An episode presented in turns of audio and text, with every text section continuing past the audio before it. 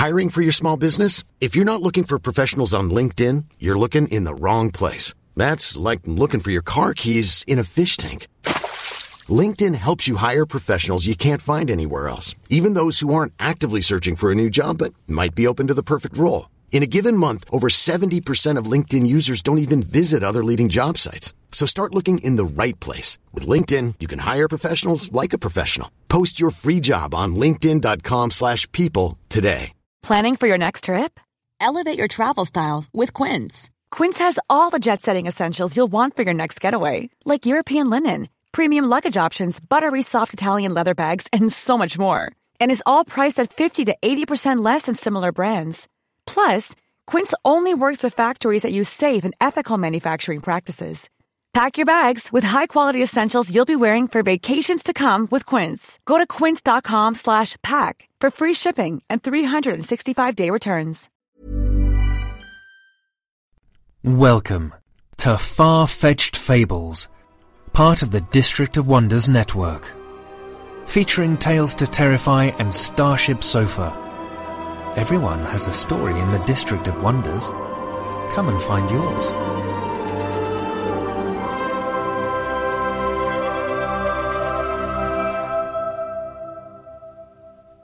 Good morning, good afternoon, good evening. Wherever you are, wherever you're listening from, this is Far Fetched Fables. Welcome to show number 177. I am your host, Nicholas Eaton Clark, and we have a special treat for our listeners this week in the form of Perchance to Dream by David Morrell.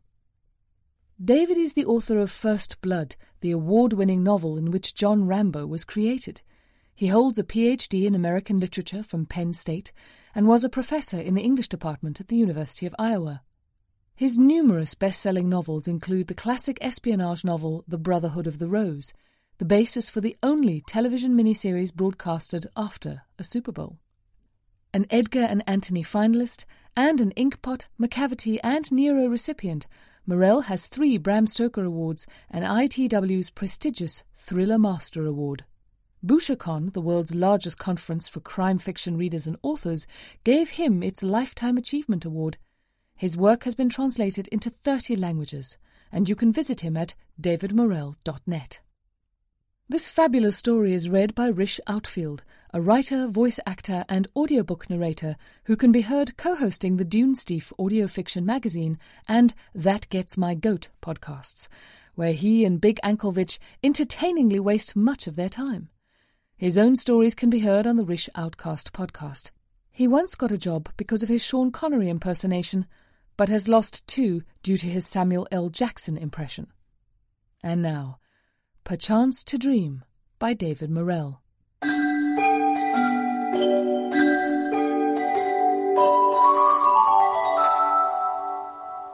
Dr. Baker. Dr. Baker? He came to my office on a Friday afternoon. Tall, slender, and sandy haired. He had a thin, aristocratic face that might have been handsome if it weren't so haggard. His eyes looked puffy.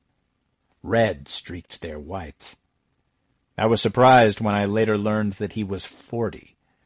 He appeared at least ten years older. He said his name was Jody Cook he spelled his last name, emphasizing the final E. And when I introduced myself as Dr. Gerald Baker, he frowned. Baker. We're both in that nursery rhyme. Nursery rhyme? The baker, the cook, and the, the candlestick maker. You've got it slightly wrong, I said. Wrong?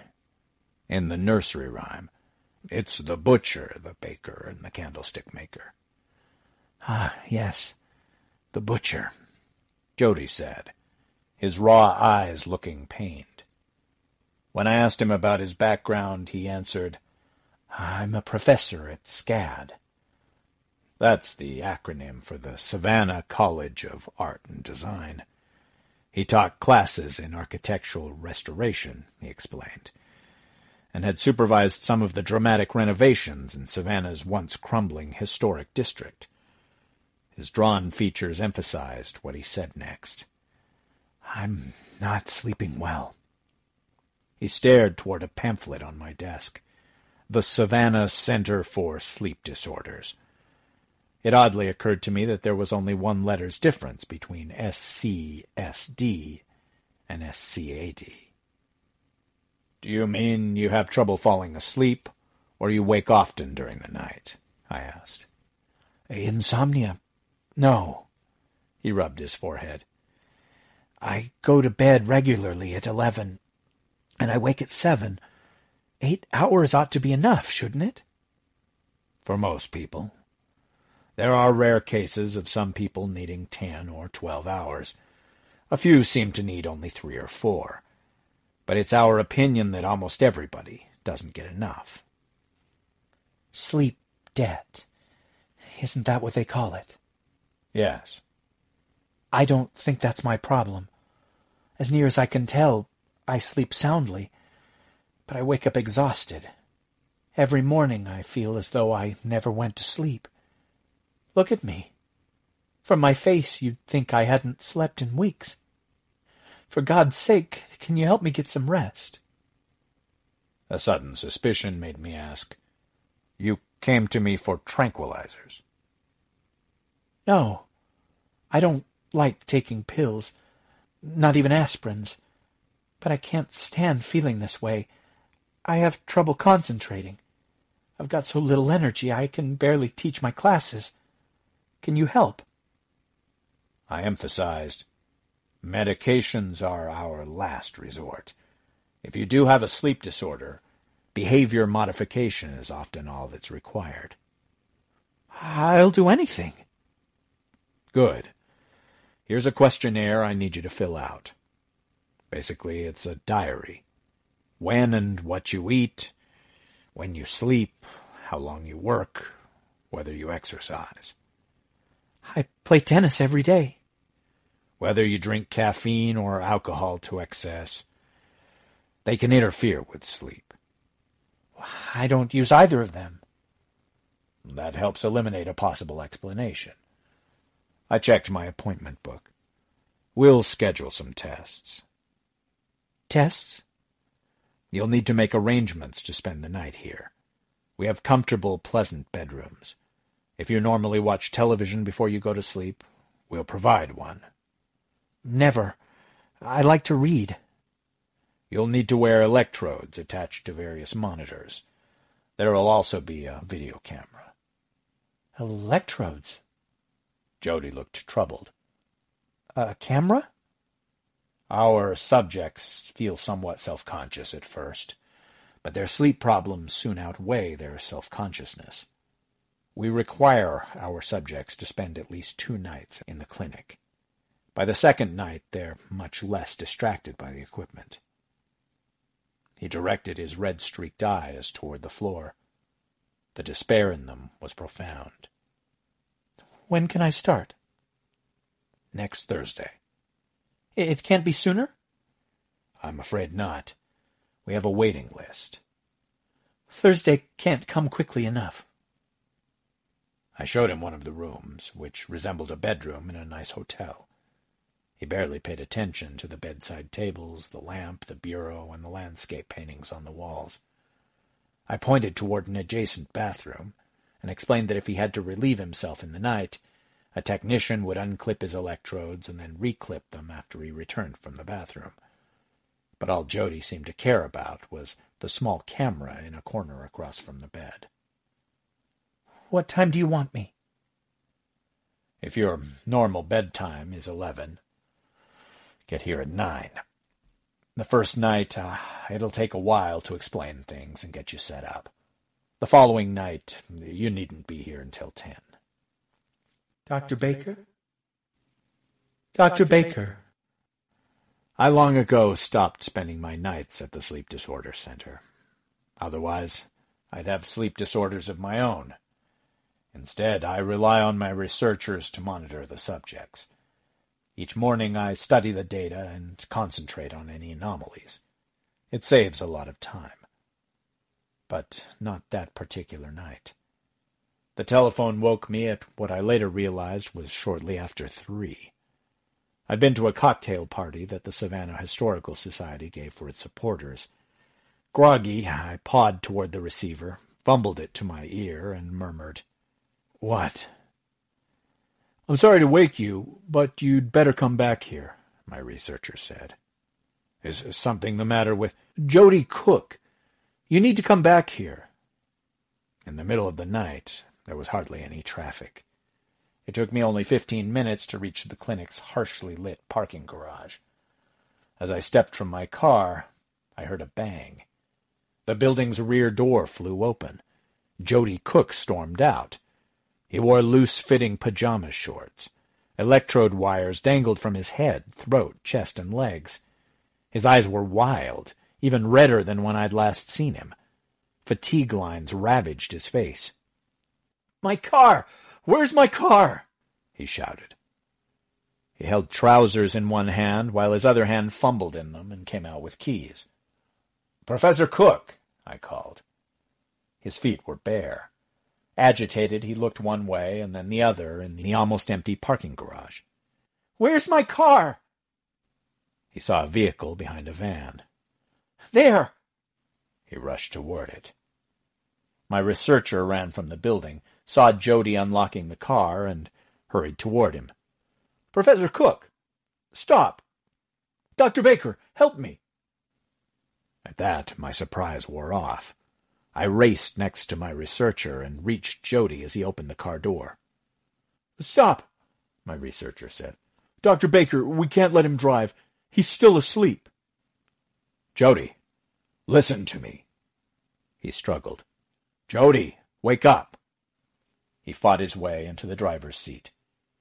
He doesn't know what he's doing, my researcher yelled. He'll kill somebody. Another researcher charged into the parking garage. Frantic, he held a hypodermic, but he would never have gotten to the car before Jody drove away. As Jody turned the ignition key, I pressed the center of the steering wheel.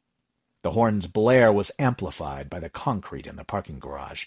It was like an air raid siren, nerve-torturing, deafening. It made Jody freeze.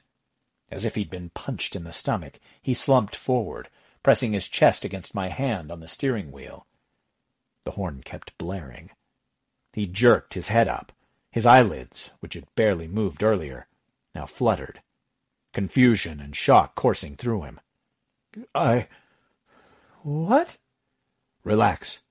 Take a deep breath. Calm yourself. What the hell am I doing here? Dr. Baker. Dr. Baker. Sleepwalking. He looked baffled. Is that my problem? In my office, Jody rubbed his arms. Despite the clothes he'd put on, he couldn't get warm. Is that why I'm always so tired? Not sleepwalking. He trembled. But isn't that what I was doing? In a manner of speaking. But that's only one of the symptoms. It appears that what's wrong with you is something we call parasomnia. What? It's defined as unwilled and unwanted acts during sleep. I haven't the faintest idea what you're... Watch this videotape. Looking disoriented and afraid, he sat with me as I played it. A time counter on the bottom of the image showed that he'd gone to bed at 10.59. He read for a while. Nothing sensational. Only a book about renovating historic houses, then turned off the bedside lamp at 11.16. A faint light near the door to the bathroom was the only illumination. Not enough for a normal camera, which was why ours had night vision capability, giving the image a characteristic green tint. Lying under the covers, Jody appeared uncomfortable because of the electrodes attached to him, the wires dangling from the bed. His eyes sank shut. In a while, printouts from the various monitors indicated that he was asleep. He tossed and turned, exhaled wearily. The camera had audio capability, and gradually seemed at rest. But at 2.47, he began fidgeting Dr. Baker, he murmured. Dr. Baker. His movements became exaggerated until he rolled in distress. Simultaneously, he kept talking to himself. Where am I? He repeated that numerous times. Need to find me. His voice got louder. Where am I? Need to find me. At 2.56, he threw off his covers and lurched from the bed. In turmoil, he paced, trailing the electrode wires, clenching and unclenching his fists. Where the hell have I gone? His pacing became so violent that he tore some electrodes from his body, while the wires attached to others snapped from their monitors. Damn it! Where have I gone? At 2.59, a worried researcher entered the room and turned on the overhead lights. Jody showed no reaction. He kept pacing violently, wanting to know what had become of himself. When the researcher tried to lead him back to the bed, Jody pushed the man's arms away and shoved him against the wall. At that, the researcher hurried from the room. What he did next wasn't on the tape, but was part of the log of the event. He ran to a phone and woke me. Meanwhile, Jody became more agitated. He paced to the limits of the room, slamming his hands against each wall. He yanked the bureau from the wall. He tore the mattress and the box spring off the bed and stared at the floor under it. Then he disappeared into the corridor. The time was now 3.08. We don't have cameras in other parts of the center, only in the bedrooms, I explained. So we don't have video of what happened next. From what the staff tells me, you stalked to the halls, asking where you were. You barged into other bedrooms and woke the subjects we were studying. You became louder and more distressed. Just before I arrived, you grabbed your trousers from the bedroom and found your way to the parking garage. Asking where I was? Yes. I hadn't the faintest awareness of what I was doing. It doesn't appear so. My eyes were open. Yes. For sleepwalkers, that's rare. Most of them just stumble around, often injuring themselves. But my movements were purposeful. Jody looked ashen. I have to assume I've been doing something similar at home, searching the house. That's why I wake up exhausted. But I've never torn the bedroom apart before. I'm getting worse. Does any of this make sense to you? What did you call it? Parasomnia? Some subjects get down on all fours and howl like dogs. Others eat cigarettes or chew boxes of Kleenex, spitting out wads. Still others fight imaginary attackers, punching doors and walls, sometimes blooding themselves or even breaking their hands. Jody looked horrified. But what causes this? Powerful dreams? I studied him. Are you sure you want to discuss this now? If you don't feel alert, you might not be able to. Talk to me, Dr. Baker. Help me understand what the hell is going on. Here's the short version of what happens when you sleep. Jody leaned forward. There are five stages, I explained. The first is light sleep. The second is moderate sleep. The third and fourth are degrees of deep sleep. As well, there's the REM stage. Rapid eye movement. Yes. Vivid dreams are more likely to occur during this phase. Then that's when this must have happened. When I was going through a REM stage and responding to a dream. Not normally, I said. What do you mean? One of the characteristics of the REM stage is that while our eyes are darting back and forth behind our eyelids, our muscles lapse into a form of paralysis paralysis. In REM, we can breathe and swallow and so forth, but our arms and legs aren't capable of movement. This seems to be a survival trait. Otherwise, if we dreamed we were falling or being attacked, our bodies might respond so violently that we'd injure ourselves. He looked alarmed. But some parasomniacs have a flaw in their sleep process that activates their muscles during REM. Instead of being paralyzed, they react physically to dreams, often for the worse. Can you tell if I was in a REM phase when I started acting the way I did? Before you tore the wires from the monitors, yes. I picked up the printouts, but what I saw made me frown. The EEGs and the EMGs for your brain and muscles indicate that you were not in a REM stage. Your arms and legs were perfectly functional. Your eyes weren't moving rapidly behind your lids. In fact, you weren't even in deep sleep. According to this, you were in stage two. Moderate sleep? Yes. Does a person have vivid dreams in stage two? No. Then what made me act that way? Every night. Until we do more tests, I don't have an answer.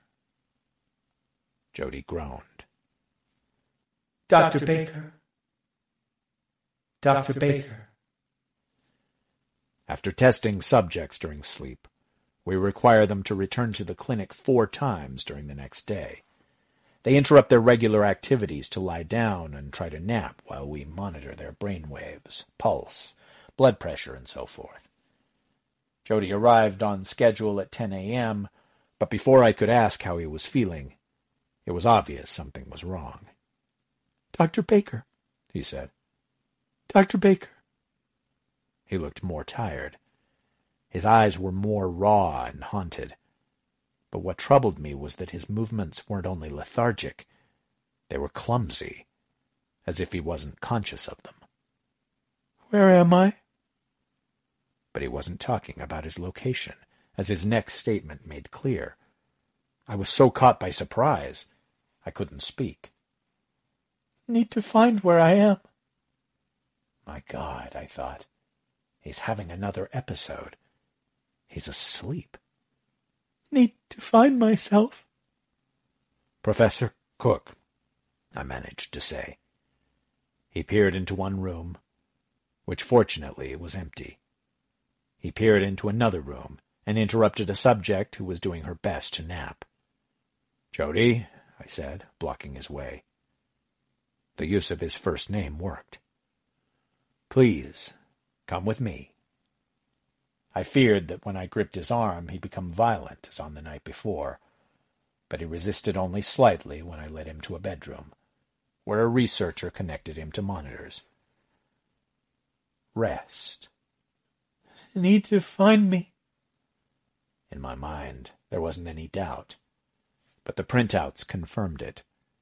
Jody was asleep. Phase two, the same as the night before but vivid dreams don't occur during that phase. So how could he be reacting to one? How could he be suffering from parasomnia? Dr. Baker. Dr. Dr. Baker. Baker. We tested Jody for two further nights, and the nap sessions on each subsequent day. His brain and body rhythms still provided no clues as to what was wrong with him. But during the nights, his fits were more extended and violent as he destroyed each room, tearing apart the bed and looking under it. We were forced to lock his door lest he try to leave the clinic and possibly kill someone while attempting to drive.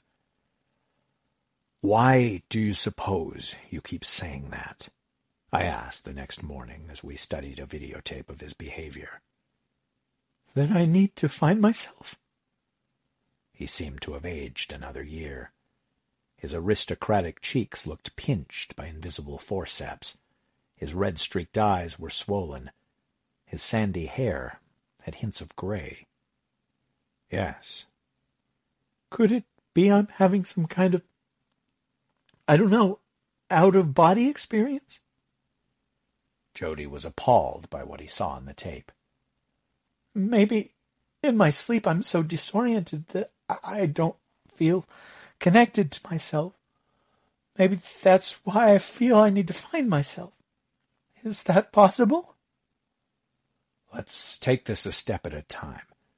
You came here because your unsettled sleep made you exhausted. More exhausted every morning. Jody's haggard features proved the point. Then until I have enough data to understand what's causing this, I'm going to treat the exhaustion itself. I told you medications were a last resort. I don't like taking... But I'm prescribing one anyhow. It's called clonazepam. What is it? A sedative. I knew it. I knew it. I hate feeling drugged.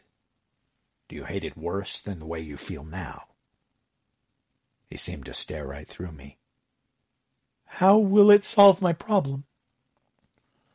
It relaxes the brain enough that the effect is almost the same as if your muscles are paralyzed during REM sleep. Basically, it'll stop you from doing what you see on this video. It'll keep you in your bed. When I wake up, I won't feel exhausted. Yes, because your body will have been able to rest. But what about my mind? What about the dreams I'm having that make me do this? If they are dreams, I said. As I told you, vivid dreams and phase two of sleep don't go together. This could be a basic hardwire problem. When you first noticed how exhausted you were in the morning, were you conscious of any major stresses you were going through? Trouble at work or in your personal life? He kept staring through me. No, he finally answered. Not at all. Of course, that doesn't mean you aren't stressed. It just means you aren't aware of it. Consider this. Because of tension, the portion of your brain that controls sleep is malfunctioning. To use a metaphor, while you sleep, short circuits are occurring. If we use clonazepam to make your brain relax, the short circuits might stop. Your brain might stop triggering the behavior we see on this tape. Dr. Baker? Dr. Baker. It was one of the few times in my career when I tested a subject for a fourth night in a row. Jody swallowed a standard dose of clonazepam ninety minutes before going to bed. By the time he shut off the lamp, he was drowsy. I made an exception to my schedule and stayed at the clinic the entire night, watching the printouts and the video. Around a quarter to three, the same as on the other nights, he squirmed beneath the covers. Dr. Baker, where am I? Need to find me. The tension in his body was obvious, something in him wanting to scramble from bed and search. But the clonazepam had its effect. Gradually his voice weakened. Find me, he murmured. He lapsed into silence. His body stopped squirming. How do you feel? I asked the next morning. Groggy. That's because of the medication. But do you feel rested? Jody wiped a hand across his face. After a moment he said, Thank heaven. Yes. I think we've found a way to help you. But I'm still talking in my sleep. I'm still saying I need to find myself. If I'm right, as soon as your mind and body regain their energy, the synaptical problem in your brain that causes these episodes will correct itself. Dr. Dr. Baker. Baker. Dr. Dr. Baker. Baker.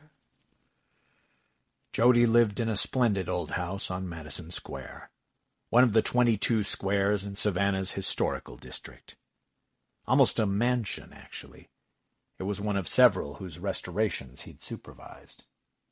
I was curious how he'd been able to buy it, given what I assumed was the modest salary he earned as a professor for the College of Art and Design. Across from his home, the long limbs of live oaks drooped over the park. Spanish moss hung from them, seductively attractive. But its appeal was deceptive, as many tourists learned when they pulled some of the so-called moss from the trees only to discover it was infested with bugs. I had permission to monitor Jody's progress by setting up a tape machine and video camera in his bedroom and the corridor outside. Exhausted from having watched him all night, I could have arranged for an assistant to do it while I went home and slept, but my fascination with Savannah's history made me eager to see the 200-year-old home's interior. I parked in the lane in back. Instead of entering from there, I walked along the house and admired the magnificent wrought iron fence and the flower garden behind it. As with most historic Savannah homes, the front entrance was on the second floor.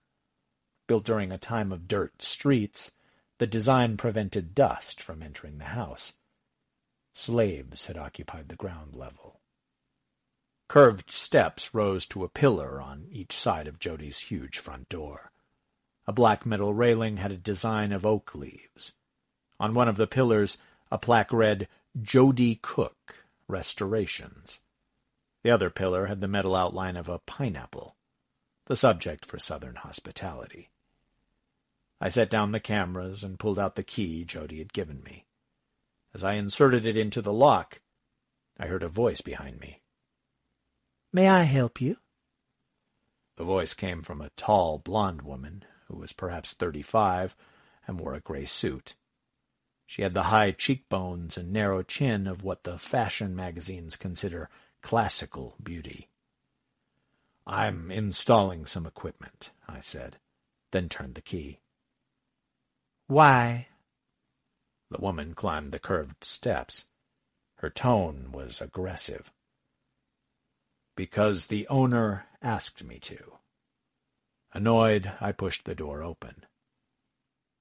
Stop right there. Who are you?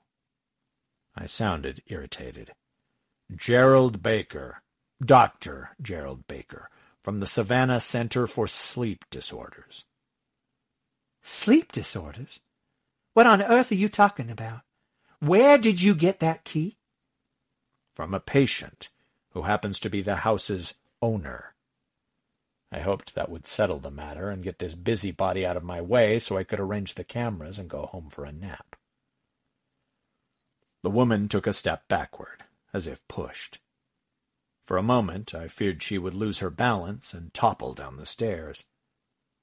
Jody Cook? That's right.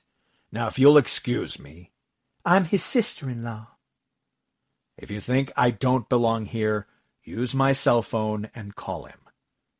There's nothing I'd like better. She glared. But he's dead. What? If you don't get out of here, I'll call the police. Dead? No.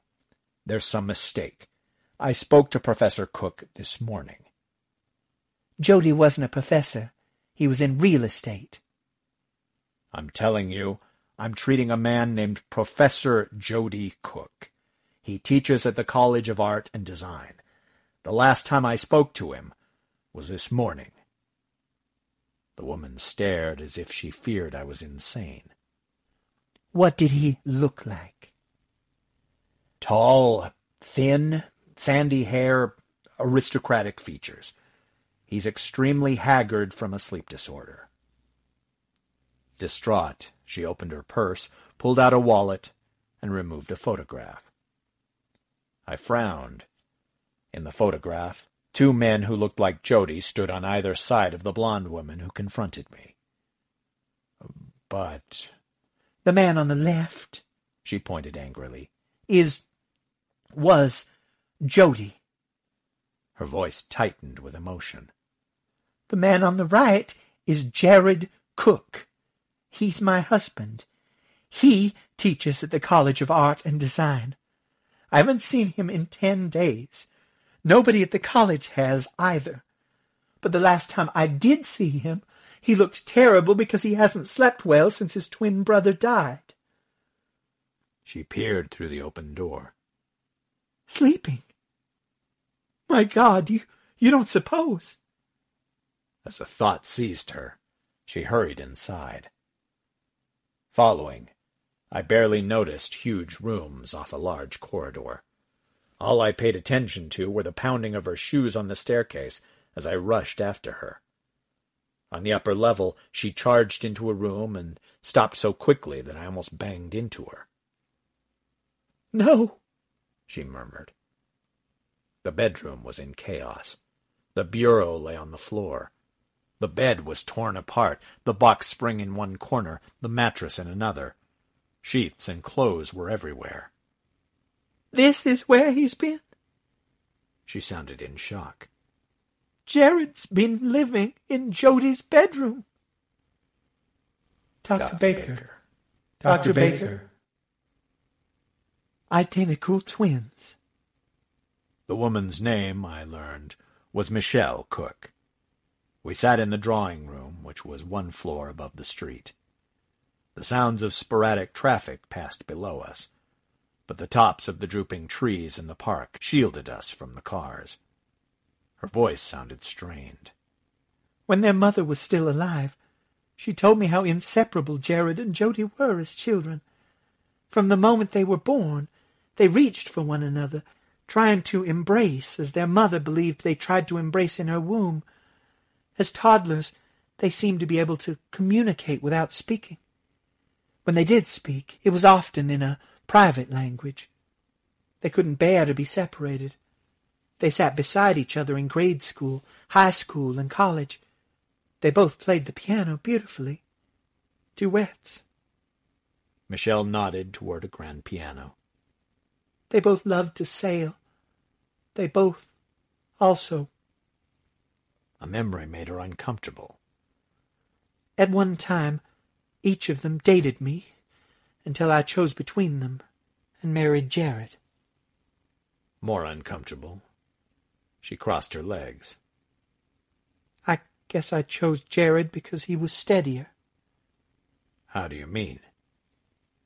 Jody had a problem. Michelle indicated a well-stocked liquor cabinet opposite the piano. I nodded. About the only other noteworthy difference between them is that while they both majored in architecture in college, Jared chose to go into education. In contrast, Jody bought run-down historic houses, restored them, and sold them at a profit. As you can see from his home, he was very successful. How did Jody die? One of his loves killed him. I listened intensely. A month ago, Jared and Jody took their sailboat onto the Savannah River and headed toward the ocean. They did that a lot on weekends. It was something they looked forward to, a chance to be together and share one of the things they most enjoyed. They checked the weather reports and knew there was a slight risk of a storm, but the probability seemed so remote they decided to continue with their plans. That Saturday morning was glorious. By afternoon, the storm hit. By nightfall, Jody was dead. How? My apprehension increased. Jared told me the storm came on so fast and strong they couldn't get back to port. In fact, they had so little control of the boat, the wind threw it onto rocks. Michelle had trouble continuing. Jody got pinned beneath wreckage inside the boat. As it sank, Jared tried to pull him free, but they were underwater, and when Jared swam to the surface to catch a breath, a wave forced him away. He almost died on the rocks. When the storm moved on, hikers found him unconscious on the shore. He spent two days in the hospital. I tried to assure him he did everything possible to save Jody, but he wouldn't stop blaming himself. The night after the funeral, Jared began having sleep problems. That explains why he was searching for himself, I thought. I must have said it out loud because Michelle looked puzzled. What do you mean? I told her what happened at the sleep clinic. Where am I? Need to find me? she asked. That's what he kept saying. Need to find me. It was a persistent litany. Michelle considered the significance. In his subconscious, Jared identified with Jody. Mentally, he was searching for his dead twin, trying to change places with him. I remembered something that Jody, that I corrected myself, that Jared told me. He had the answer for what was happening to him. He just didn't know how true his words were. Michelle shook her head in confusion. I was looking for an explanation in terms of sleep disorders, I said. I should have realized. If he was in phase two of sleep, he couldn't have vivid dreams that would prompt him to act as he did. Then the solution has to lie somewhere else. Not in sleep disorders, but in psychological disorders. He wondered if he was having an out-of-body experience. He said maybe he was so disoriented that he didn't feel connected to himself. I, I still don't. Sleep therapists receive training in psychology, I said. Based on what you've told me, it's now clear that Jared is disassociating. The memory of what happened makes him create a kind of half-wakeful dream in which he's trying to change reality.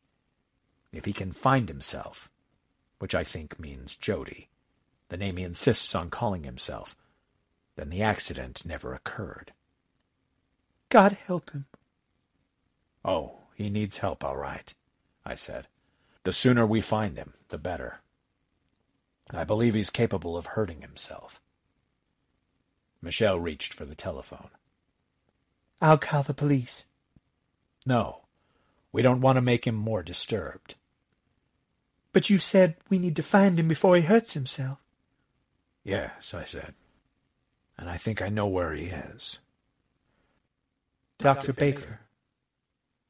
Dr. Baker. We passed through the gates of St. Bonaventure Cemetery. Following Michelle's directions, I took various lanes past tombs, elaborate grave markers, and decaying headstones. The sky was gray from an approaching storm. The name of the trees, live oaks, was a cruel joke. Spanish moss hung from them, almost touching the car's roof as we rounded a corner and saw a figure sprawled across a freshly sodded grave. The figure was Jared, and the grave, as I'd anticipated, belonged to his twin brother Jody, whom he'd convinced himself and me that he was. Lying face down on the grave, he didn't seem to hear the car approach and stop, he didn't turn in our direction when we opened our doors and walked toward him. His back rose and fell spastically. At first, I thought the movement was from forceful breathing. Then I realized he was crying. Jared? Michelle said, using his true name. He didn't seem to hear. Jared, she repeated. No response. His back heaved. His sobs were anguished. His fingers dug into the sod. Jared, she tried again. I'm sorry. I didn't mean for it to happen. You've got to forgive me. Please. Whatever that meant. I didn't have time to try to understand. All that mattered was getting his attention. Jody. I used the name he wanted to assume. His back stopped heaving. His sobs froze. His hands stopped clawing at the dirt. Jody, I felt the wind increase, and the live oaks and the Spanish moss moving above us. It'll soon rain. You need to go home. Please, Michelle said. He shifted his gaze toward the name on the headstone. Jody. Go home, Jody, I said. Tears clinging to his cheeks, he didn't resist when Michelle and I raised him to his feet. His clothes were streaked with dirt. Then he turned to me, and I recoiled, gaping at haggard features and raw red eyes.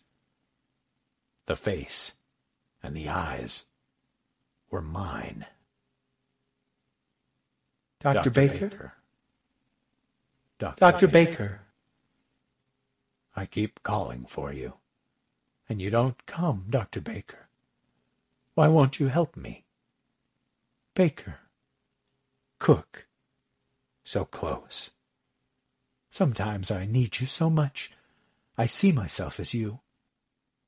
It's raining. It's suddenly unnervingly dark. The bug-infested Spanish moss hangs over me. I'm totally alone.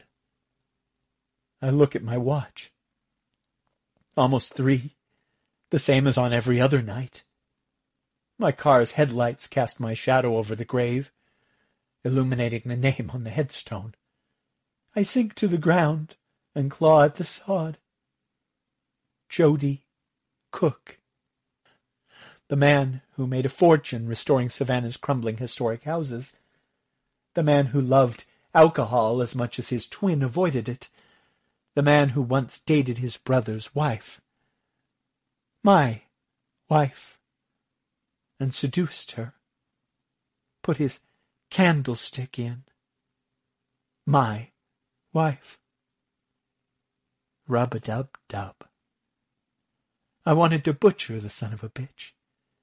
S-C-A-D. S-C-S-D. One letter's difference.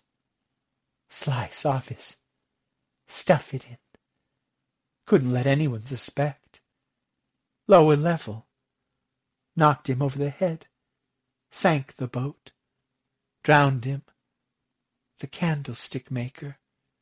Drowned the candlestick maker. Hidden beneath. Why did he have to? Why did she let him put his candlestick in? Bug-infested Spanish moss. Loved him more than... Reached for him in the salt water of the womb. Drowned him in the salt water of the sea. Out of body, out of mind. Restoration. Pineapple. Prick. Damn her. If Jody's who she wants, Jody's who I'll be. Not Dr. Baker. Headlights blazing. A car roaring toward me. Doors banging open. Michelle shouting, Jared, I'm sorry. Dr. Baker shouting, Jody. Jared. Jody. Jared. Dr. Baker. I swallowed clonazepam. So how could I have reached this cemetery? How could I be clawing at this grave? How could it suddenly be night? Not in the cemetery. Lord, help me. Where am I? In the sleep clinic. Dreaming. Dr. Baker. Dr. Baker. I'm not Dr. Baker. I'm Jared. Jody. Need to find myself. Wake up.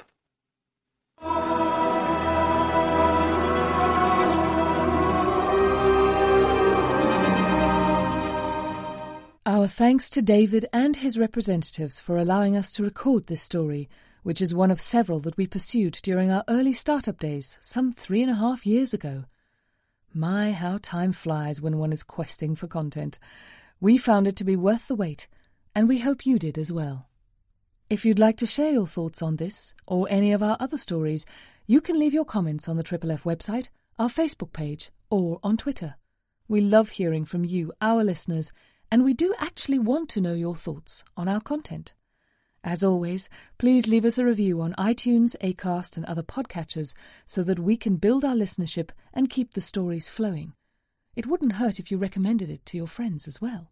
And also, please consider making a donation on the District of Wonders Patreon page so that we can keep the podcast up and running. Those servers are very hungry. They need to be fed.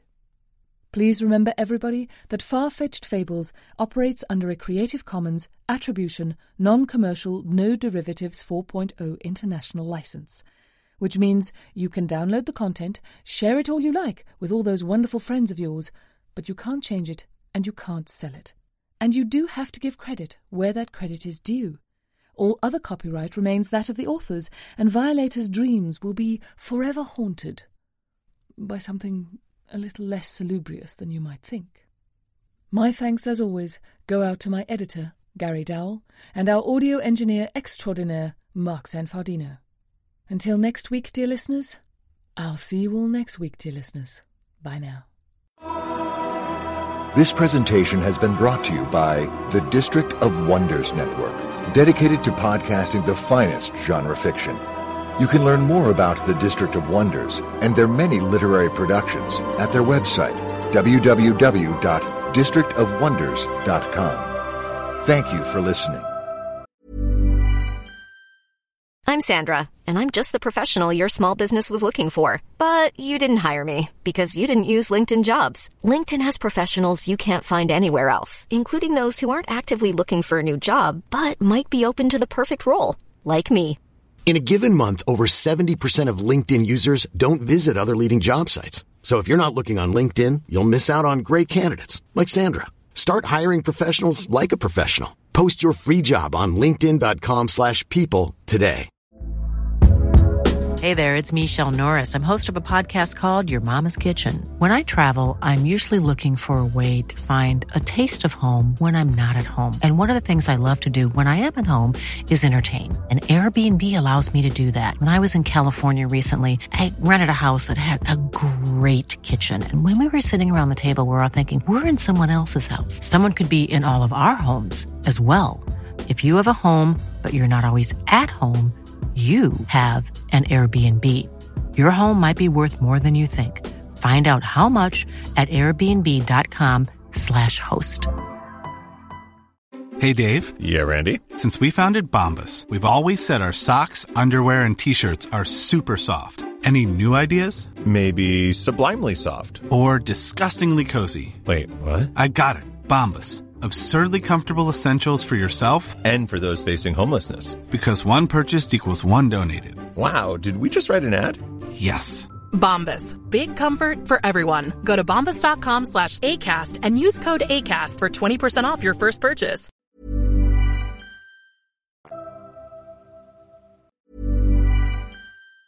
Hi, I'm Daniel, founder of Pretty Litter. Did you know cats tend to hide symptoms of sickness and pain? I learned this the hard way after losing my cat, Gingy. So I created Pretty Litter, a health monitoring litter that helps detect early signs of illness by changing colors, saving you money and potentially your cat's life. Pretty Litter is veterinarian developed, and it's the easiest way to keep tabs on your fur baby's health right at home. Go to prettylitter.com and use code ACAST for 20% off your first order and a free cat toy. Terms and conditions apply. See site for details. Planning for your next trip?